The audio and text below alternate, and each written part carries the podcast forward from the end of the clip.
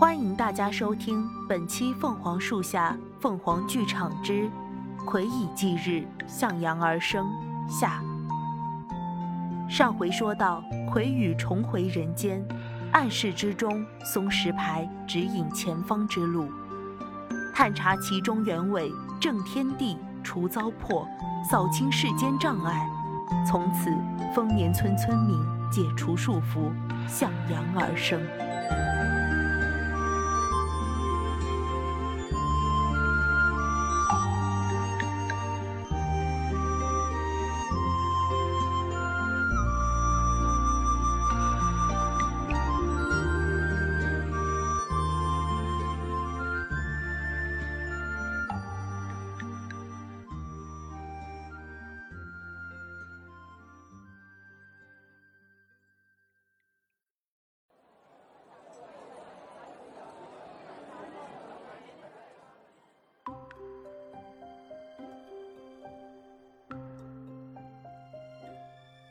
老板，我要先当了这块玉佩，过几日我便来找你赎回。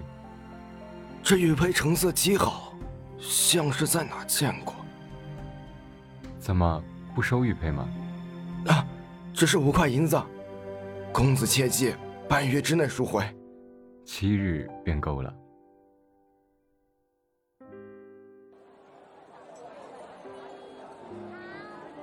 你有什么想吃的？那我要吃冰糖葫芦，还有街边的烧饼和西街的宽面。走吧，小鬼头。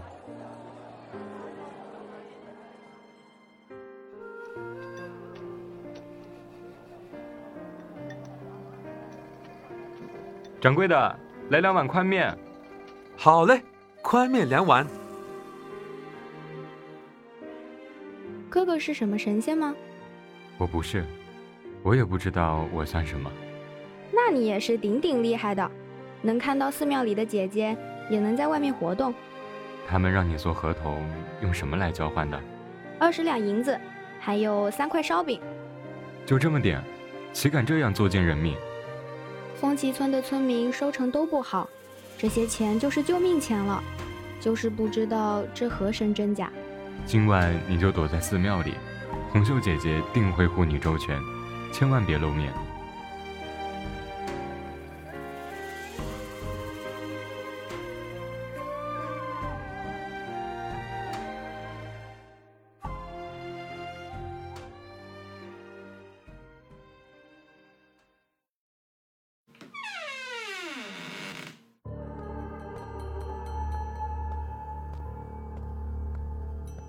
今夜我就去那寻东西，一定要照看好这小鬼头，别让他被其他人拐走了去。放心吧，别人是进不来这庙的，人最惧未知。都说路边闲置的土地庙不能跪拜，他们不敢随意进来的。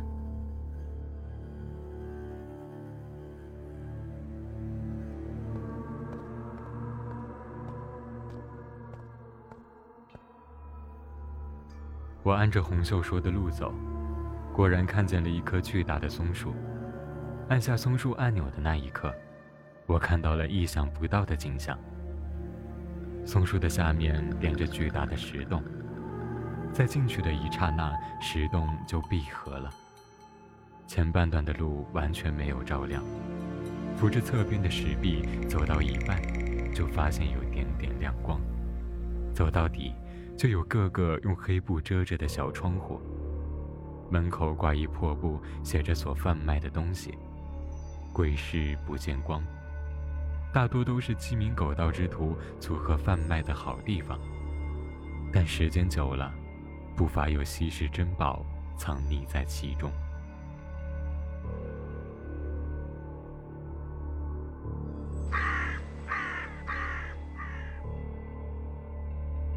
这位客官，阴气很重啊。通灵者办事自然阴气重。说的什么笑话？你以为我是好吓的？松石牌。这是什么东西？我不知道。李家三小姐。我没有这东西，你若是要找，就去别家看看吧。出尔反尔不是好习惯，我就是个听吩咐的。小姐说了，你不给的话，她这个怨灵就是在这人间阴魂不散，也要去找你女儿偿命。也罢，我欠下的人情债，总归是要还的。你也跟你家三小姐说，今日拿了这松狮牌，以后就一刀两断了。多谢了，我还想打听个事，这河神究竟是何物？人心不经测试啊！这河神，你可知他是人是妖，是神是鬼？不清楚是多少年前，有一个道士说，这村子若今年不能交上足够的献祭品，将旱灾不断。第一年没人相信，果然旱灾。人们都认为是巧合。第二年又说，你不上交就会有洪水。果不其然，那年死伤无数。后来的要求越来越过分，从要小姑娘到要小女孩，谁敢不答应？难道真的会因为献祭而改变吗？这你难道不是最清楚的吗？你这话什么意思？看来你是什么都不记得了。自古封建糟粕河神献祭，一开始上交的是钱财，后来就是人心喽。慢走不送。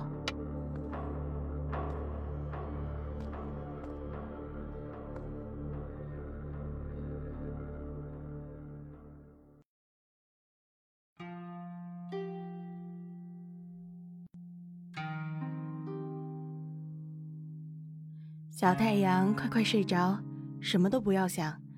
有姐姐在一日，便会护你一日周全的。我不要姐姐护我，姐姐这么漂亮，应该放下怨念，重新投胎，这样下辈子一定会有好命的。傻瓜，你怎么这么天真？这人世间脏透了，何必妄想美好？但是在这小小庙宇之中，姐姐你真的甘愿吗？甘愿一辈子看不见日升月落，一辈子听不见闹市的叫卖声，一辈子吹不到村子边上的春风吗？你既然都懂这些道理，为什么答应他们去做合同？因为我……我已拿到松石牌，此物有何用？松石牌是万千怨念所幻化之物，你要找到它的源头。加之怨气唤醒他，就可以为你指明方向。怨气，我去哪里寻找怨气？看着我的眼睛，你能答应我吗？你会结束这荒谬的闹剧，帮我保护好小太阳，让他替我活下去。我答应你，我会做到的。把它给我看看吧。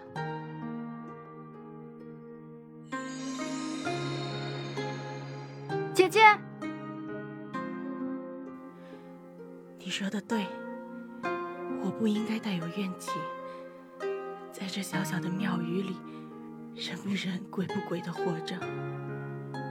但是你要活下去，你别步我的后尘了。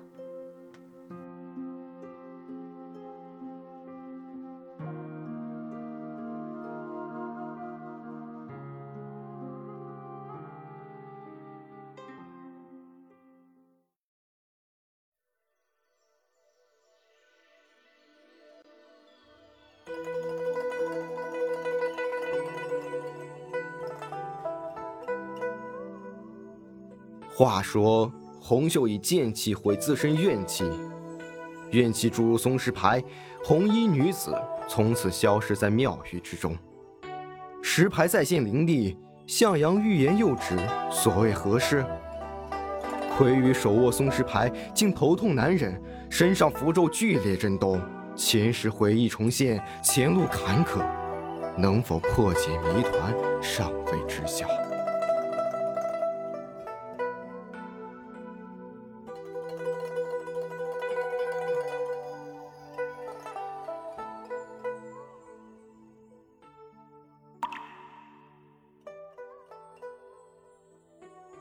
小七，我已知前路坎坷，假扮河神只是权宜之计。只要是你的决定，我都会支持你的。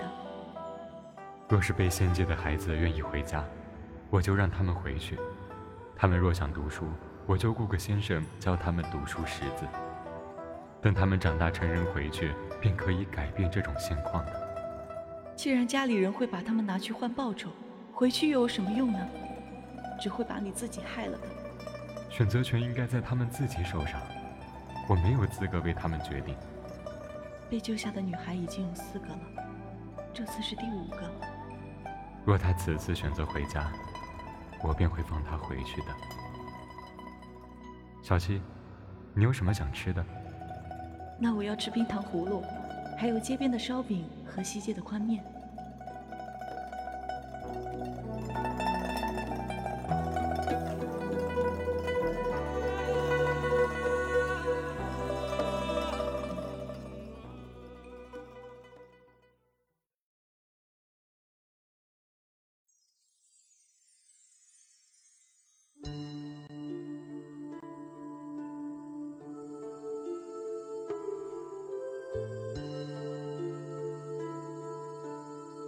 是你吗？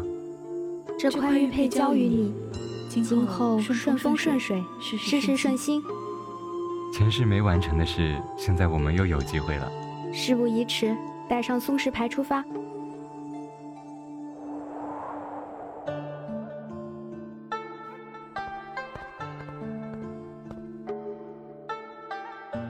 这松石牌指向的竟是，竟是今早上的那个当铺。先别贸然进入。你被烧死的时候，已经是献祭的第五个合同。弱冠之年与我定下婚约，五年一次，那就是四十五岁。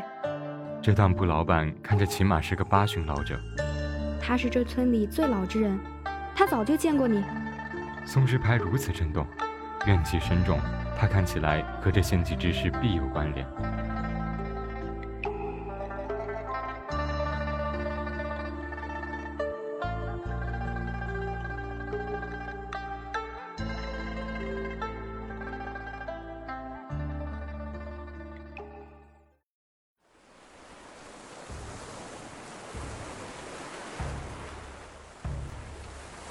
我是这村里最老之人，请愿河神恕我冒犯，完成这祭品献祭仪式的大人，将祭品扣押上来。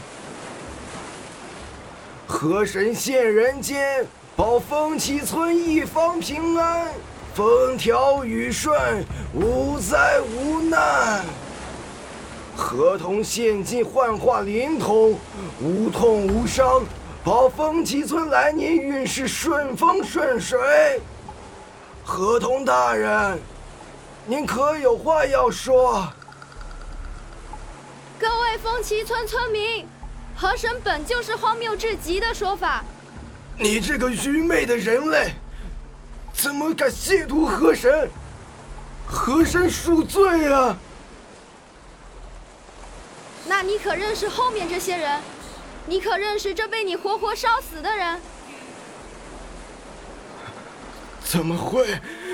他明明早就被烧死了，明明早就被烧死了的。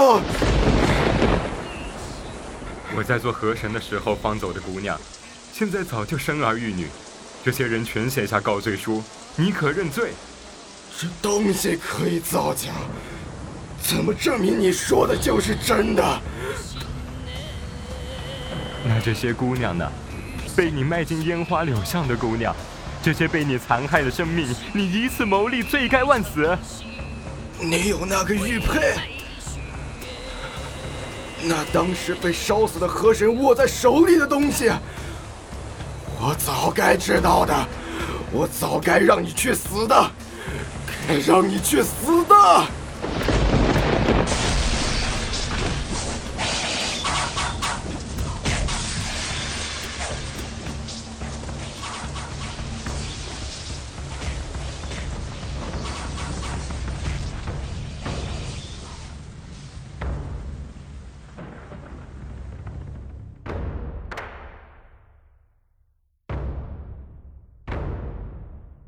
刻之间，天生异象，风雨大作。我将松石牌化作一柄黑剑，刺向作恶之人的胸口。当铺老板跪倒在地，口吐鲜血。当初救下献祭的第五个女童将我告发的画面又重现，叔叔遇人的画面也以幻象之形回放。真相浮出水面，从此凤栖村再无献祭之事。村民也不再记得当日之事，只记得当铺老板伏法认罪，向阳又获新生。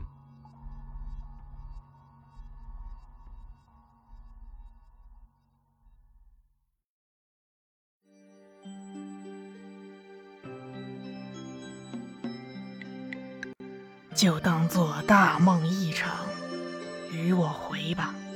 我们终会再相见的。下一次见面，这世间就会长天晴了。魁以继日，向阳而生，再无牵挂。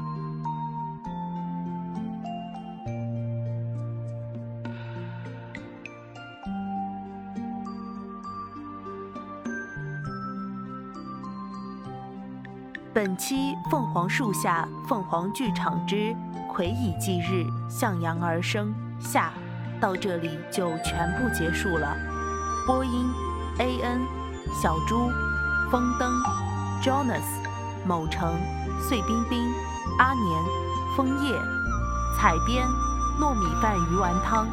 机务：枫叶。新媒体：苏苏。协众监听。感谢您的收听，我们下期再见。